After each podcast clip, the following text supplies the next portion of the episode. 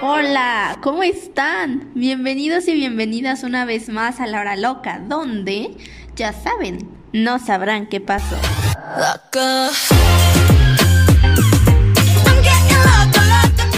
La Hora Loca, 000, no sabrán qué pasó.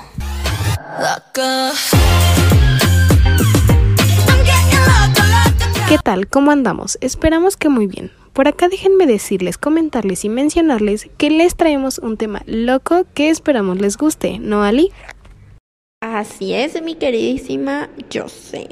El tema de hoy, de hecho, salió porque hicimos una encuesta en nuestras redes sociales donde les pedimos que nos dejaran una pregunta que no los dejara dormir. Dentro de las muchísimas que recibimos, elegimos una muy interesante. En efecto, permíteme leerla para la audiencia. Josefina Cocos nos dice, Hola Ali y Jose, escucho siempre la hora loca pues siempre aprendo algo nuevo con ustedes.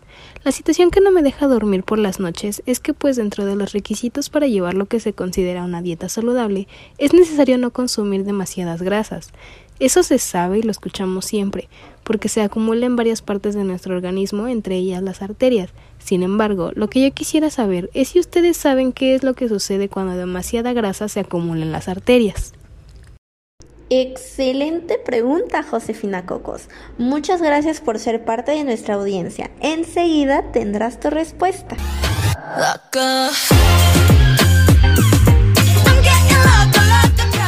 La hora loca, 000, no sabrán qué pasó.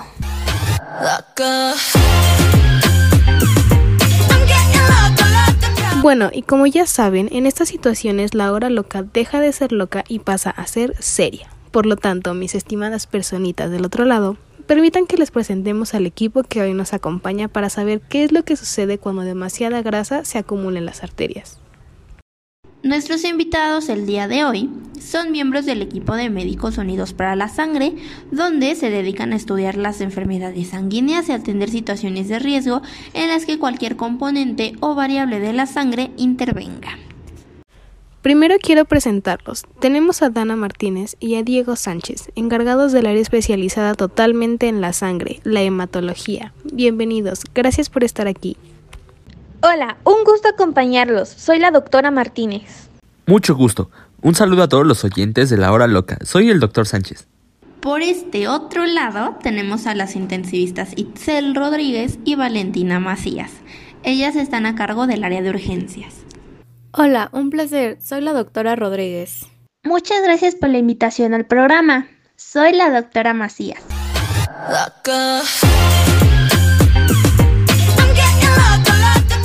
La hora loca, 000, no sabrán qué pasó.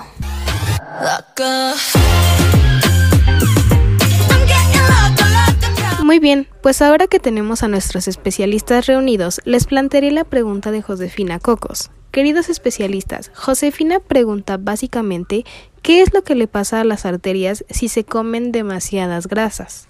Para poder contestar a la pregunta de la señorita Cocos, primero debemos saber qué es la sangre. La sangre es un fluido, y un fluido es todo aquel cuerpo con la capacidad para dividir sus partículas y ejercer a la vez la fuerza necesaria para masificar su potencia. De hecho, hay muchos tipos de fluido, pero el que hoy nos interesa conocer es el fluido no newtoniano, pues la sangre entra como en esta categoría. En este tipo de fluido la viscosidad varía con la aplicación de la fuerza, pudiendo comportarse como sólido incluso si se les aplica una fuerza constante. Y para hacer más completa la respuesta a la pregunta de la señorita Cocos, hay que mencionar además cómo funcionan las arterias, pues por ahí pasa este fluido no newtoniano que llevamos todos en nuestro cuerpo. Así es, pues todo nuestro cuerpo está lleno de sangre. Por lo tanto, todo nuestro cuerpo está lleno de vasos sanguíneos, estos vasos sanguíneos se clasifican principalmente en tres, arterias, venas y capilares. Las que nos interesan son las arterias. Las arterias llevan la sangre oxigenada desde el corazón. Son los vasos que tienen la pared más gruesa, formada por tres capas. Una interior o íntima, formada por el tejido denominado endotelio. Una intermedia con muchas células de músculos lisos y fibras elásticas y una externa con fibras de colágeno y elástica. Y antes de poder llegar a una respuesta concreta para la señorita Cocos, no debemos olvidar mencionar al flujo sanguíneo. El flujo sanguíneo es el volumen de sangre que atraviesa la sección transversal de un vaso en la unidad de tiempo. Se mide en mililitros o litros por minuto. El mayor flujo de sangre se da al salir de los ventrículos del corazón, arteria pulmonar o aorta, denominándose flujo cardíaco y está entre 3.5 y 7 litros entre minuto. Y a partir del flujo se puede conocer y calcular la cantidad de sangre que está circulando en un cuerpo y los tamaños de los vasos. Además, se puede indicar el estado de funcionalidad de los vasos, rigidez, obstrucción, con lo cual también se puede determinar el estado del sistema circulatorio. ¡Guau! Sí que son expertos. Me parece que nos acercamos al final. Pues ya tenemos todos los elementos para responder a la pregunta de Josefina Cocos. Muchas gracias, Ali. Estás en lo correcto. Ya podemos contestar a la señorita Cocos. Lo que sucede es que dependiendo de los alimentos que consumamos, hay algo que se le conoce como aterosclerosis, y es básicamente el endurecimiento de las arterias. Esto se presenta cuando se acumulan grasa, colesterol y otras sustancias en las paredes de las arterias. Estos depósitos se denominan placas. Con el tiempo, estas placas pueden estrechar o obstruir completamente las arterias y causar problemas en todo el cuerpo. Esto a menudo ocurre con el envejecimiento. A medida que se envejece, la acumulación de placa estrecha las arterias y las hace más rígidas. Pero los niveles altos de colesterol en la sangre pueden causar endurecimiento de arterias en una edad más temprana. Además, estos cambios dificultan el flujo de sangre a través de ellas. Estos bloqueos privan a los tejidos de sangre y de oxígeno, lo que puede llevar a que se presente un daño o una muerte tisular.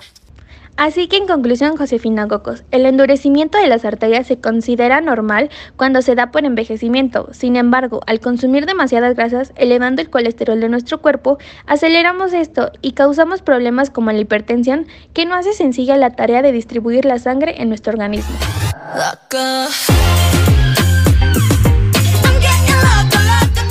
La hora loca 0100. No sabrán qué pasó.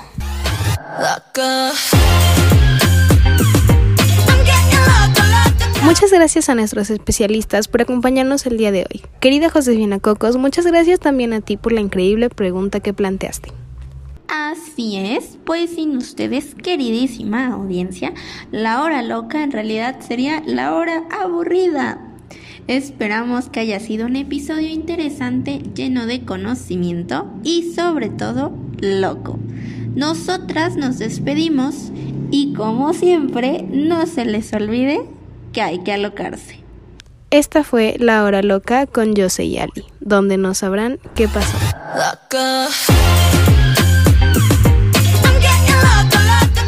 La Hora Loca 0100. No sabrán qué pasó.